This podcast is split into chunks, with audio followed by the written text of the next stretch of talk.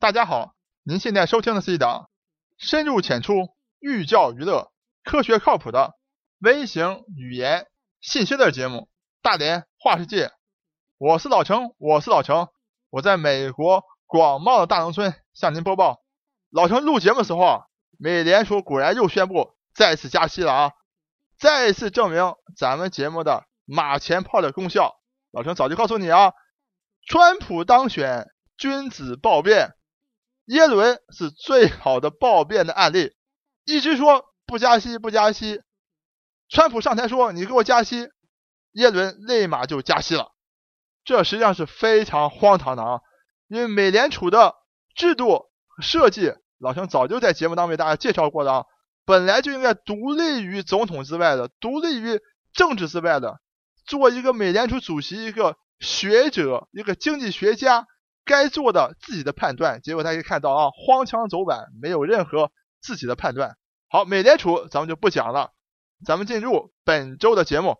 咱们节目啊，在过去一年当中，通过非常多期的节目，老陈给大家汇报了老陈个人对我们现在进入了一个大通缩时代的这样一种理解。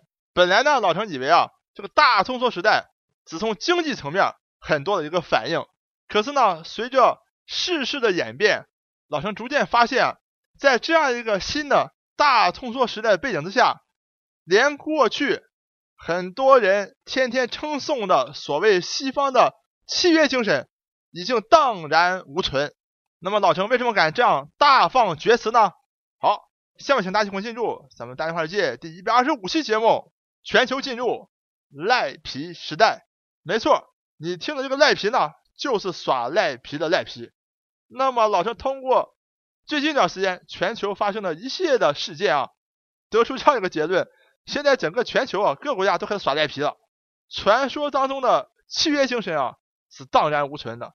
那么最近有哪些这样的事件呢？请听老陈啊慢慢道来。那么讲到契约精神啊，咱们不得不谈很多人心中特别神往的契约精神的代表啊，大英帝国。很多人每每谈到契约精神，就谈到了大英帝国的大宪章，觉得想想啊就非常神往。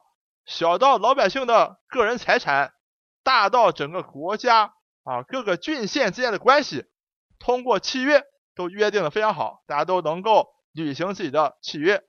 像这样一些想象呢，都是在我们一些脑海当中的故事里面啊。那么我们现实当中，因为我们没有生活在那个年代，所以我们没有见到。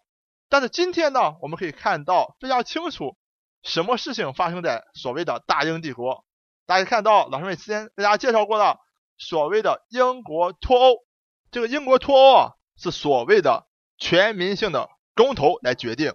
我给大家稍微介绍一下啊，什么所谓的这个全民的公投？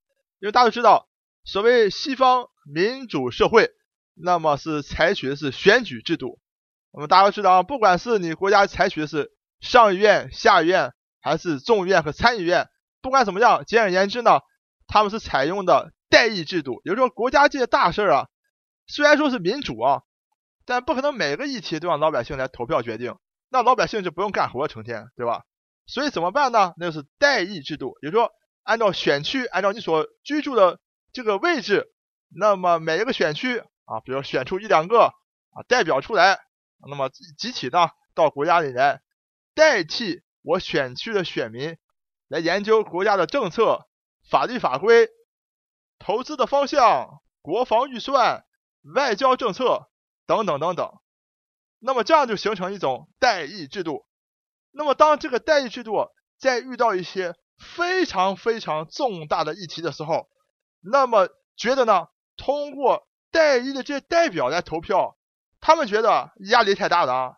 他们觉得我虽然是代表我是选区啊，但我选区内部老百姓可能自己都很分裂啊，我没有办法代替我选区的选民投票了，因为这个事情太重大了。那怎么办呢？那就出现一次全国性的老百姓一起出来，一人一票，所谓的公投。像英国这一次所谓的脱欧公投，就是一次典型的由全民自己一人一票投票来决定。这个国家未来的方向和政策的一次案例，好，那么根据老陈以上的一个背景介绍呢，大家非常清楚可以看到啊，民主选举代议政治的国家里面，全民的公投的结果应该是位阶最高的结果，因为他是请全民一起来投票，大家一起来做这个决定。好了，你看英国现在脱，为什么老陈说各国家开始耍赖皮呢？非常简单，你看英国投票结果是什么？全民公投显示，老百姓说，哎，我们要离开欧盟。好了，大家都知道离开欧盟有很大的代价，所以很多政治人物他们呢想尽办法不想让英国脱离欧盟，于是呢又跑出来所谓最高法院来裁决一下这个所谓英国脱欧的这个公投的这样一个结果，呃，解释一下现在该怎么办。其实根本不需要最高法院的解释，因为你公投本来就是应该具有最高位阶的呀，你公投投票结果本来就该启动脱欧程序呢，现在不启动。搞了让这个最高法院来做一个解释，就最高法院也不好办呢，也不能解释说，哎呀，你现在就赶快启动脱欧程序吧。于是呢，最高法院又把球丢回给了国会。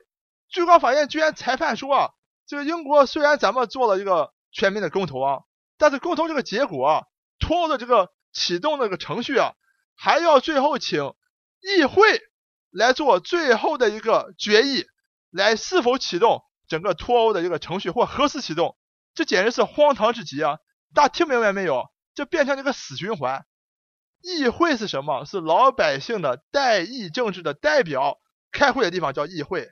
现在我老百姓做了全民公投，全民公投的结果是说要英国脱离欧盟。现在突然间就说，哎，这个结果不算了啊！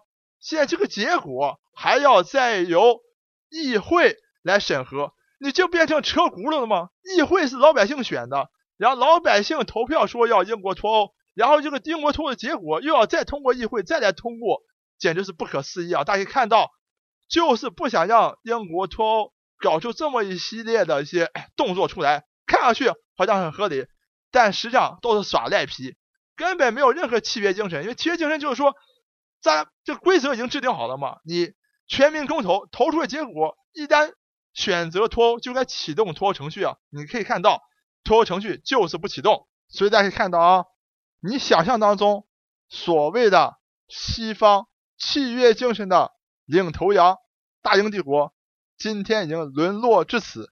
所以很多人想象当中的契约精神啊，也就可以到此为止。那么现在耍赖皮的呢？不讲契约精神呢？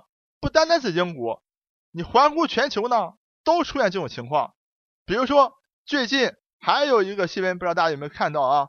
因为大家知道，咱们在十几年以前重新加入了所谓的 WTO，所谓以前是所谓关贸总协定。那么在十五年以前签所谓的关贸总协定的时候呢，这是正儿八经的契约了啊，就是白纸黑字的啊。那么在十五年以后，当然了，十五年当中，你中国和这些关贸总协定的其他的成员国们。关税要怎么搞？各个行业关税如何？开放度多少？都是在这个一揽子这个协议当中的啊。你签了这个以后呢，你十五年以内按照它的这个既定步骤，比如说过五年开放汽车行业，过十年开放电信行业，过十五年开放金融行业等等等等。你按照整个这样的步骤，你走完十五年以后，那么全部的这个成员国呢，在十五年以后应该承认你中国。是一个市场经济的这个经济体了。那么其实呢，所谓你这国家是不是市场经济，关系呢也不是特别大。但最主要问题在哪呢？就当比如说两个国家有贸易摩擦的时候，比如起诉到 WTO 了，哎，说中国钢铁是倾销，你把中国钢铁这么便宜的就卖到美国来是倾销的时候，那么到了十五年以后呢，你这个所谓的倾销的标准啊，你不能拿第三国，拿另外一个国家。这个钢铁的这个成本啊，来作为参考，因为大家都知道，中国人这么勤劳，把这个环境污染这么大，那成本当然低了，当然比别的国家成本低了。别的国家也没有像中国这么勤劳的人民，不可能比中国做的更便宜啊。所以你如果拿第三国作为衡量标准，中国所有东西都是倾销的啊。所以这是关键所在。但是实际上，在这个关贸总协签署的时候呢，十五年以后，如果你打官司，打倾反倾销的时候呢，你不能拿第三国的这个。生产成本来衡量中国的生产成本是不是倾销的，你只能通过去调查中国这个企业生产钢铁的这个成本到底是多少？到底有没有低于成本来卖到美国来？如果没有，那就是没有这个倾销；如果有，才是倾销。所以最大关键就在这儿。